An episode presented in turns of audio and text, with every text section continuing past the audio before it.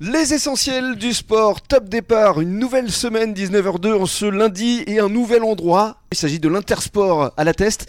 Je suis ravi d'accueillir Théo Villatte, bonjour. Bonjour Rémi. Et euh, Corentin Pierson, bonjour. Bonjour Rémi. Alors vous allez nous parler évidemment de votre rôle parce que vous soutenez énormément de clubs ici sur le bassin d'Arcachon. On accueille évidemment Bruno Bézière, bonjour. Bonjour Rémi. Parce que comme chaque lundi, vous nous donnez les principaux résultats sportifs du week-end.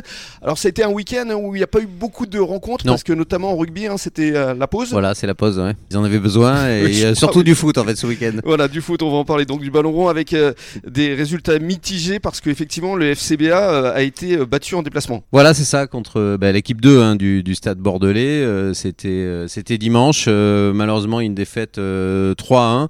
Alors c'est un petit coup d'arrêt hein, parce qu'ils avaient fait un- plutôt un bon début de saison. Bon Ouais. voilà, euh, c'est une, une défaite, mais euh, bon, il- c'était comme- c'est le stade bordelais quand même une bonne équipe, même si c'est l'équipe 2. Mais ça s'est joué à peu de Mm. Et choses. ça hein. s'est joué à peu de choses. Effectivement, Parce il y a qu'ils- eu. euh, Ils étaient menés 2-1 ouais, à 10 ouais, minutes ouais. de la fin. Il y a eu, alors ce que j'ai appris dans vos colonnes, Absolument. dans les colonnes de Sud-Ouest, il y a eu un carton blanc, Voilà, un carton blanc. une expulsion Mais temporaire. en je l'ai fait. découvert aussi, Rémi. euh, je dois l'avouer.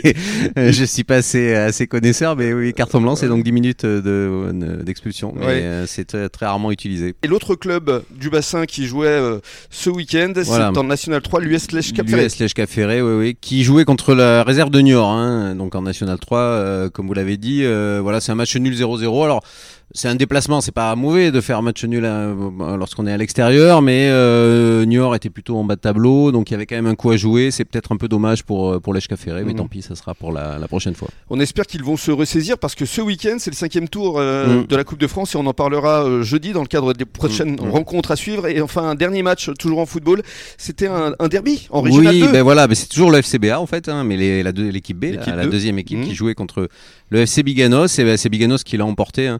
1-0. Biganos qui carbure bien, il est premier de sa poule hein, en, Mhm. en régional 2. Et je pense qu'on parlera justement euh, du club de Biganos, hein, Corentin. Je crois que c'est prévu pour la semaine prochaine. hein. Oui, tout à fait. Le FC Biganos que vous équipez, évidemment, comme euh, tous ces clubs euh, du bassin. hein. Oui, c'est ça. Merci beaucoup, Bruno. Et on se retrouve Merci. jeudi pour les principales rencontres de ce week-end. Et On parlera évidemment rugby. Restez avec nous. Dans quelques minutes, on retrouve Corentin et Théo qui vont nous parler de ces différents partenariats qu'ils ont noués avec tous les clubs du bassin d'Arcachon.